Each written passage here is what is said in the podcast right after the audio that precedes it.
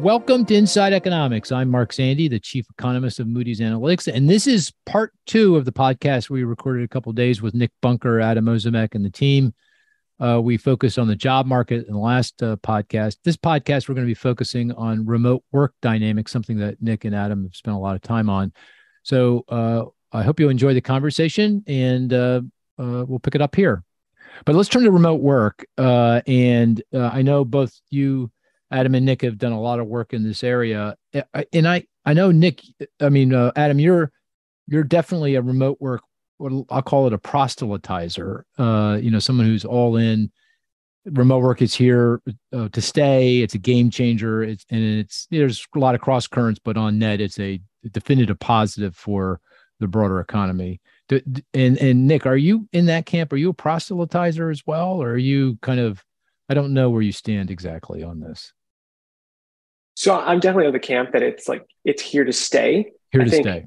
Uh, here to stay. Um, I, I, the uh, the extent in the extent and for who it's here to stay for, or the speed at which more people have access to it. I think maybe, and I don't want I don't want to mischaracterize Adam's position there. I think maybe I'm less of a remote work bull, um, or sort of like have less of an optimistic outlook. But um, so I, I, think it's definitely here to stay. I think it just might be here to stay for a smaller subset of workers than um, than some people think. Yeah, I guess that depends on the technology too, and how fast that changes, and so forth and so on. Is there data that you look at at Indeed that gives you this perspective on uh, why you think remote work is here to stay? Yeah, so, uh, I mean, the main thing that we look at is uh, job postings. Mm-hmm. So, looking at the text of job postings to you know look at the rate at which um, the, those job advertisements advertised remote work, and it's a pretty expansive definition of remote work. Um, and we've been publishing a series that looks at essentially the beginning of 2019 through um, October, so Halloween of this year, October 31st, and all November data when um, the, the month ends. Um, but you know, prior to you know 2019, the average share of postings on Indeed that mentioned or advertised remote work was about 2.7 percent, um, and then that jumped dramatically in the spring of 2020, and you know it hit its peak of about 10 percent um, in February of this year, and has come down, and now it's closer to eight and a half as the end of October. Um, so there's been some pullback there, but some portion of that is can be explained by the fact that the sectors that have seen the biggest pullback in job postings Indeed this year have been the more mm. the sectors tech, most likely to tech related kind of exactly. Yeah, yeah. So software development um, is you know one category on our site. Um, those postings have come down dramatically this year, um, and they're also you know the sector most likely to advertise remote work. But what's interesting is that as that has come down, you know, the the sheer number of postings in software development on Indeed, the rate at which software development job postings advertise remote work is held flat. So it's not as though employers are, you know, when mm. they're hmm. pulling those, po- it's not as though they're disproportionately pulling down the remote postings or within their postings, they do have substituting them away.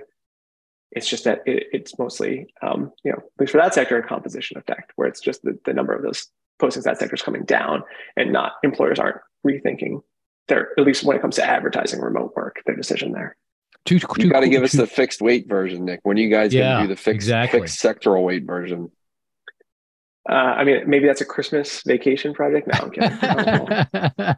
That'd be Christmas for everybody. I'd love to see that. Yeah, yeah. control for it.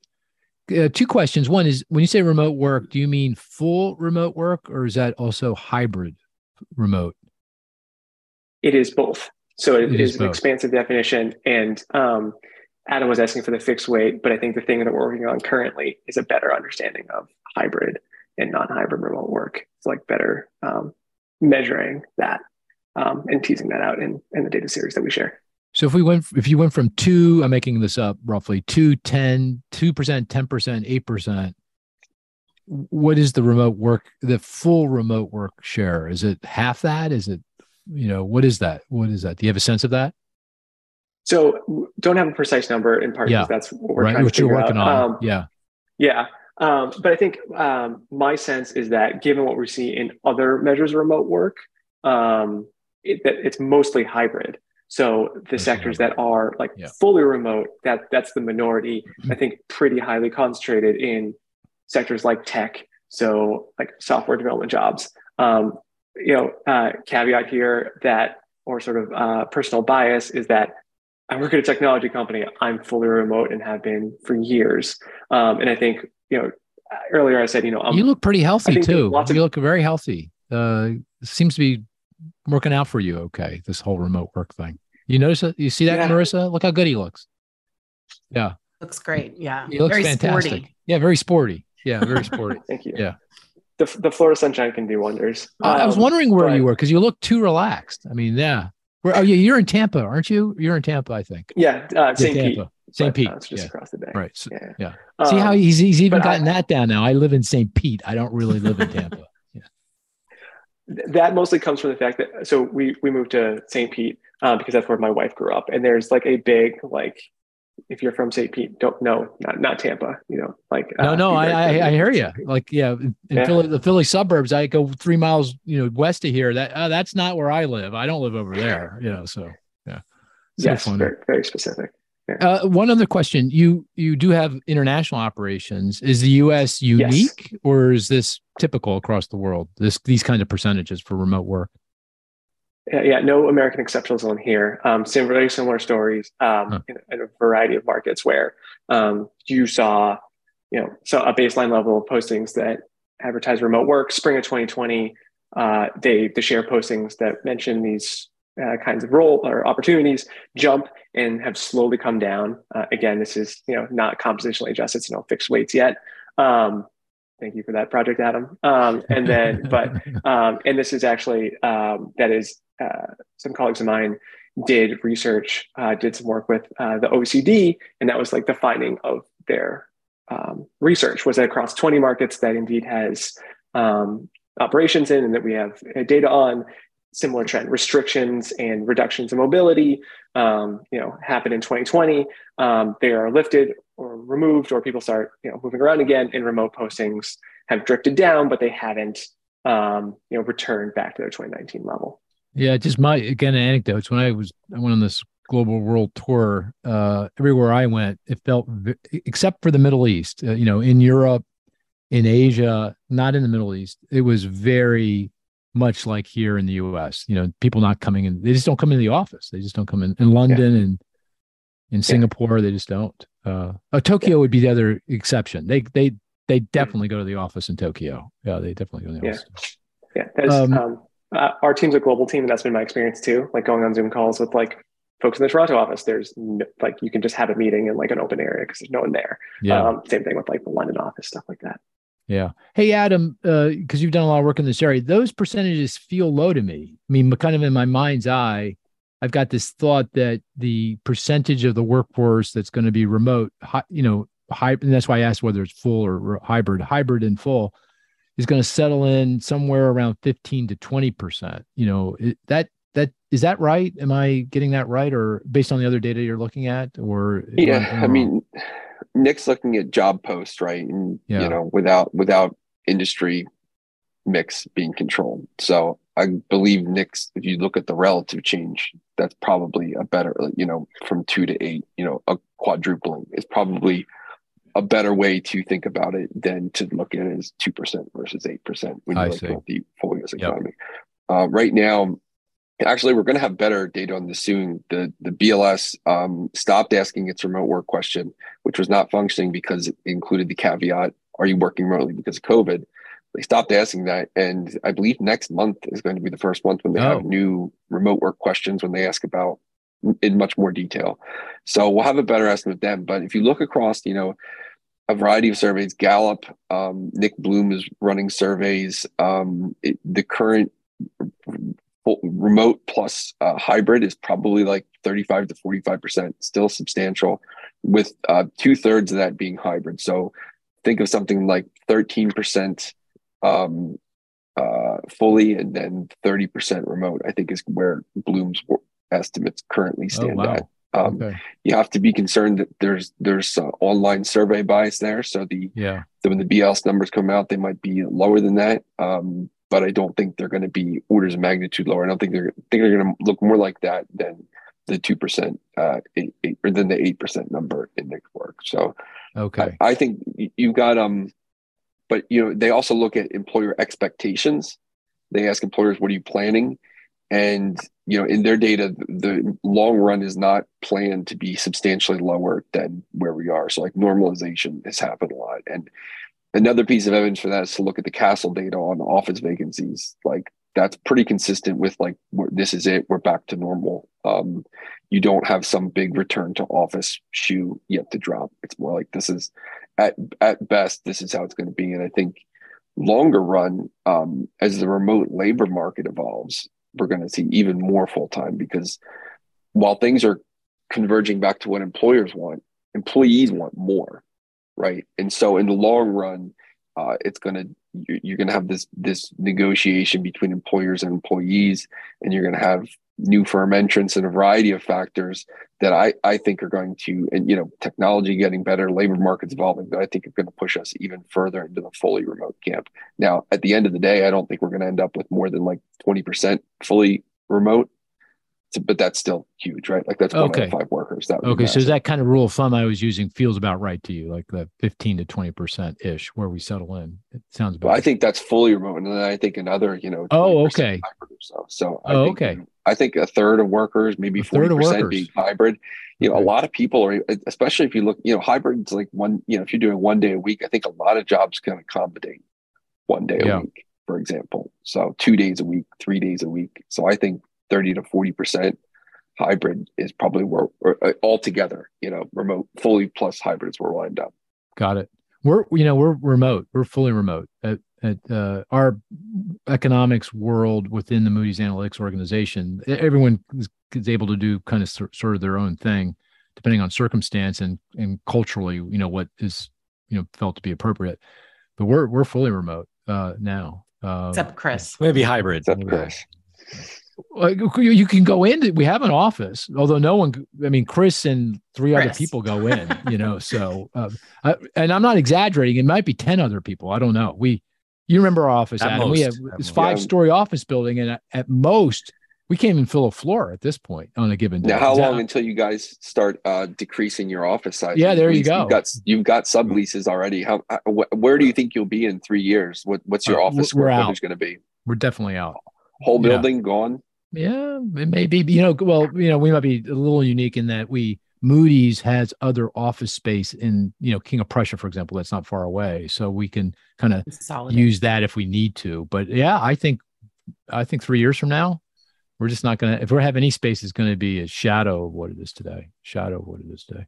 Because you know, people that's what people want. You know, I mean, I'm not I'm, I mean, almost you know, a lot of folks say, "Oh, young people want to go into the office." Well, not in my experience. You know, not again, this is anecdotal, and maybe it's confirmation bias. I'm not sure because I I do find a lot of value in remote work, but um, you know, even the young people are all in. They they want you know they want contact. They want can we get together you know on a regular basis on an offsite and you know uh, maybe at conferences that we put on and you can have t- team building and that kind of thing. They want that, uh, which I totally get, and I think that's a, that makes good. But they don't want to be, they don't want to have an obligation to go into the office even one day a week. They don't want, they don't, they don't want that. Which, by the way, and this is now evolving into, well, what does it mean the broader economy? The one thing it's done for us is it's vastly increased our labor supply, uh, you know, opportunities. Because now I got folks that are, were hiring in California. Mercer's in California, and you were the only one for a long time, and now we've got others because we can right? We can't. We got there's all kinds of HR issues around. Well, you know, should they? Where should they be? What, what salary should they be tied to? And nexus and legal issues and like overseas, if somebody wants to go from here to there, does Moody's have nexus in that country? You know, that kind of those kind of issues. But we'll work those through, and, you know, increasingly it's becoming you know part part of the process. So we're we're all we're all in. Let, let's let's talk about the economic implications of this. When you were on uh, year, a year and a half ago, Adam, you were making the case that this was productivity enhancing. And I guess there's lots of different ways remote work affects the economy migration flows, regional economic performances, real estate markets, which we're going to come back to in the context of your work, recent work, but also productivity, which I think is probably the, correct me if you have a different view, the most significant macroeconomic consequence of remote work is what it means for underlying productivity growth. And you were making the case that it is productivity enhancing on that. And, I'm sure you feel the same way, but it, I'm, I, I've kind of lost track. You know, what kind of is the research out there that we've seen in the last year and a half confirming that view, or is it changing the view in any way? Uh, how do you think about that uh, now? Yeah, I mean, so like headline top line productivity is not great. So like to, the extent yeah. that you're looking for that for your evidence, like that wouldn't be suggestive of it. But I similarly wouldn't look there for evidence of this impact. I think top line productivity is probably mostly being held down by like the level of excess churn in the labor market. Um, you know, as an employer, how difficult it is to get people up to speed to be, you know, at their peak productivity. It takes time. Um, and when you're dealing with lots of still elevated quits and turnover, like that's going to be a drag on productivity. And that's going to matter more as you your firm hits capacity, right? Like when you're dealing in the early stages of the pandemic, all your output's down anyway. It's not really going to hold you back. But as you start to be returning to regular levels of demand, trying to produce high levels of demand, but you're dealing with churn, that's what's probably bringing headline productivity down. That's my expectation, but that's pretty qualitative assessment. Um, in the experimental evidence, um, yeah, I mean, we've got like you've got studies that look at sort of what are the um, like the drivers of productivity growth. So, like Microsoft had this interesting study suggesting that remote workers communicate really well within teams, but like they become some siloing between teams, right? Like that's an interesting result that is suggestive of possible negative productivity effects. Then you've got straight on experimental evidence. Uh, Nick Bloom did a great study on remote work. Um, then this was a lot of the experimental evidence to date has been around um, uh, like sort of call center workers and like relatively low skilled. This was uh, software developers and uh, other skilled workers at a, at a at a company, and they did an experimental study showing that the productivity effects were positive. So like that's sort of the accumulative evidence we've got so far. Um, and uh, I, I I don't see any reason to to revise my beliefs there. Um, I, I do think a big part of the pro productivity part is going to come through uh, more dynamism in the economy, new firms, and it's it's really hard to to take a company, as I'm sure you guys have felt, and change your operating procedures to accommodate fully remote work. It's a, just a different way of doing business, yeah, and sure. um, I think that that uh, a lot of companies who struggled to do it are bringing people back to the office, and and what they will find is that because they said, look, remote work doesn't work in our industry. And that's their conclusion. And what they're actually finding is remote work doesn't work with our leadership team, with our processes, with our way we work. But some startup is going to figure out how to make it work and they'll be disruptive. Yeah, I can't see new companies forming and optimizing around cubes in an office building. I just can't see it uh, if they can, you know, help it. Uh, and uh, we have seen a surge in business formation, and it's come down a little. The, the, increases have come down a bit this year, but in the last couple of years, we've seen a, a really a, a, unprecedented surge in formation, and we know this by looking at taxpayer identification numbers for new companies that are forming. So it's pretty good data, and yeah, I'm sure there's many reasons for that. But one I one thought I had was that this was also remote remote work empowered. I mean, I mean, it's much easier to set up shop uh, if if uh, you're able to uh, you know you don't need an office space to do it is that is that is there some evidence of that any evidence of that yeah i did a study last year showing that the business applications data in a state panel was um, related to um, you know uh, growth in remote workers using uh, upwork data. So yeah I, have seen okay. pretty pretty strong correlation between you know it's it's not causal but they're happening in the same places basically. Yeah Hey, hey, Nick. Anything you want to add here on the uh, the kind of the macro consequences, that, particularly from the perspective of uh, productivity gains? I mean, anything you're observing that uh, kind of reinforces the point or takes away from the point? No, I, I think I would just like really strongly agree with what Adam said about just you know people saying that or sort of business saying that remote work doesn't work for them. I think that's just like a doesn't work for them now, and they might find that they're like going to have to adjust that like return to office is something that happened you know on this timeline but on a longer timeline it's going to be relatively difficult for you know firms you know maybe in some sectors there'll be hold, some holdouts but like to firmly say like no five days a week in office. Maybe there'll be holdouts and there'll be small like some firms that survive that way but it does feel like you know as this becomes more and more you know just a, a normal way of working it doesn't seem sustainable for for uh, for companies to hold out against hybrid i do wonder you know again with the you know growth or permanence of it like how much can be done or will be how much fully remote work will be tolerated or sort of like given to workers like that margin i'm curious about and don't have like super strong like forecast or beliefs in um, mm-hmm. um, maybe a little bit more thinking that like it like hybrid remote work would be like the very durable kind um, and the um, the fully remote might be more flexible but um, i'm not i don't have super strong certain like stance on that I have uh, one other uh, qu- uh, question, and this is uh, on the speculative side, and everything we do is on the speculate. We're speculating all the time, so but this is a higher order of specula- speculation, and it, it goes to this distinction between hybrid work and fully remote. I have a hard time figuring out how to make hybrid really work. Uh, I, I suppose unless you're saying you you got to be in, everybody's got to be in these two days a week.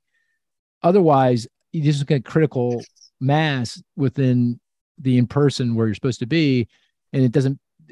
Meetings don't make sense. In person meetings don't make sense because some people are out, some people are in, and everyone just lands on Zoom and goes back to the Zoom meeting because that's the easiest thing to do.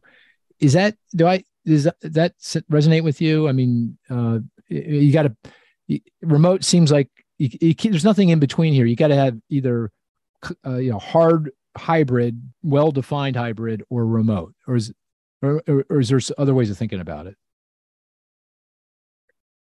So my personal experience, like, definitely lines up with that. Like, yeah. if you have, especially within teams, like they need to be distributed teams, and everyone's showing up to the Zoom call in separate like places or rooms, or there's got to be some coordination of people being in the office. Because, like, if you've ever been, I've been in meetings where it's like there's like six or seven people in one conference room, and then there's like three people in different locations, and maybe this is the sort of thing like technology gets better, but it just it turns into a situation where it's like the people who are the hybrid workers who are in the office. It's just like a different um, environment than if everyone was just like one square in the Zoom. Yeah, makes sense. Uh, Adam, let's let's uh, discuss the impact of uh, this remote work on real estate markets. And would could you summarize the paper you did? Uh, I mean, it's very relevant uh, to remote work, to uh, current rent growth, house price growth, and ultimately to the inflation picture because cost of housing services depends critically on rents, and that goes as a big component of inflation, particularly the CPI. It's one third of the CPI. Can you summarize the, the, the study and the results? Yeah, so we, you know, obviously in the short run, housing markets are look extraordinarily tight. Price growth is really high and at the same time you know remote work has increased substantially. And i think natural question is like how much has remote work contributed to the decline of housing affordability? And in this paper uh, with uh, co-authors uh, greg howard and jack liebersohn we uh, urge people to take a look at the long run and do our best to think about what the long how the long run might be different. So in you've got two components of housing demand that have changed. You have overall housing demand which is to say any given remote worker um, is going to want more housing, right? On average, they need the office space, they need the square footage, they want, you know, they want to consume more housing. It's it's harder to share a place with like four roommates if all four of you are working remotely. So like you have this positive housing demand effect. The other effect is the location demand, which is it changes where people want to live. And um, in the short run, we've had you know constrained supply. So how do we put all these things together and think about what the long run will be? And the two pieces of information that really underlie our estimates are cross sectionally, you've seen rent growth be highest and population growth be highest. So the two signs of increasing migration. You've seen that in places where housing is actually more elastic, right? So the places where the housing supply normally grows more in the long run, that's where people are going. That's where housing demand is strong and that should reduce house prices in the long run. So it, it actually I, the the motivation for this paper was a previous paper that Greg, Jack and Greg wrote, which was about how migration over the last two decades into inelastic supply cities was a major driver of inflation because it drives up the cost of living and people are right. sort of moving into places right. where they don't build. So it's weird to think about this as a macro phenomenon, right? Like normally we think like people movement within the US shouldn't be a macro phenomenon, right? In, in, to a first approximation, but like if people are moving into the inelastic areas, away from the elastic areas, that's going to reduce affordability and increase inflation. And I think now we're sort of seeing the opposite play out. So it's positive for the long run that where we've seen strong demand as places where people tend to build. That should that should make rent growth come down. That's our expectation. Rents will fall in the future, and um, you know it's a positive thing for affordability. And what about the short run? Because I think there might be a distinction here between the long run and the short run. In the short run, you know, you listen to the folks in the real estate industry. Like, for example, we had um, Mark Obrinsky on the podcast. He's the chief economist of the uh, uh, National Multi-Family Housing Council, NMHC. I believe I have that right. And he was, or and and also uh, John Burns of uh, a really good real estate guy who owns his own firm that tracks uh, new housing markets very carefully and they're making they're making the point that the, the, flows of people from the northeast chicago the west coast you know high rent areas high house price areas into the south you know like tampa over to austin mountain west has really juiced up house prices and rents in the areas in which these folks are moving to because they're used to seeing high house prices in new york or in la they come into Boise or Tampa and they say, "Oh, this is a bargain," and they they drive up the price, and it doesn't have much of an impact on the price or rent for where these folks are coming from because these are big markets, and you know they lose ten thousand people, hundred thousand people. It's not going to make doesn't change the dial on measured rent growth and and house price growth, and so the net of all of that is when we saw the surge in uh,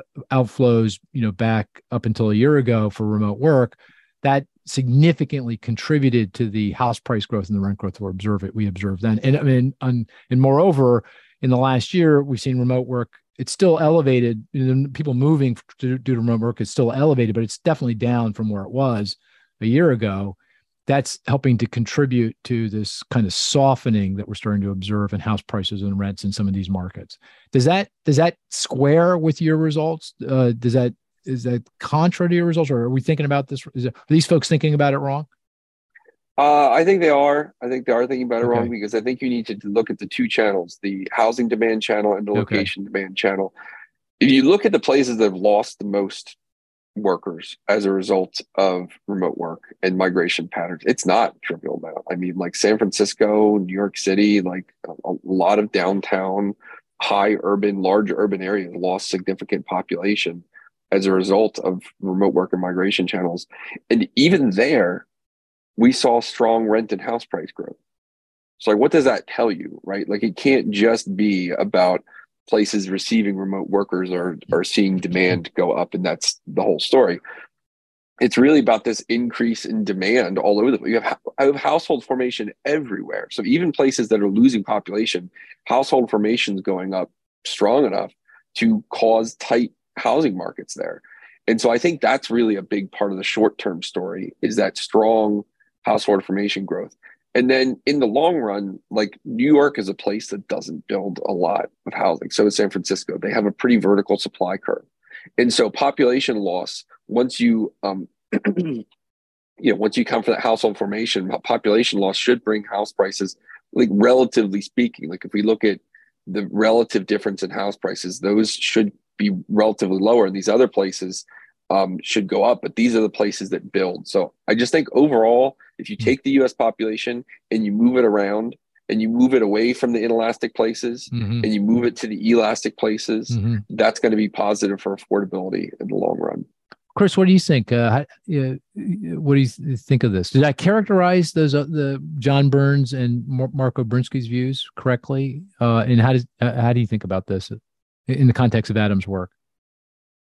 Yeah, I th- well, I think you characterized it correctly, right? Uh, uh-huh. Uh, and we are seeing or have seen pretty significant price declines in uh, in San Francisco, for example, as, as people are moving around.